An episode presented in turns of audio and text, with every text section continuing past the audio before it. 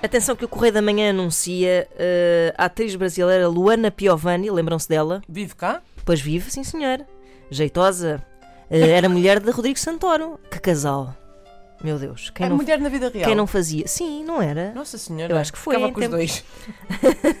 era mesmo, era, era assim, era o pacote.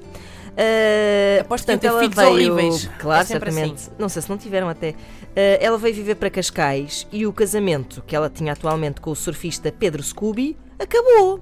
Ah. É verdade. Comentário de João Silva. Cascais? Anda, mas é ter comigo a Odivelas.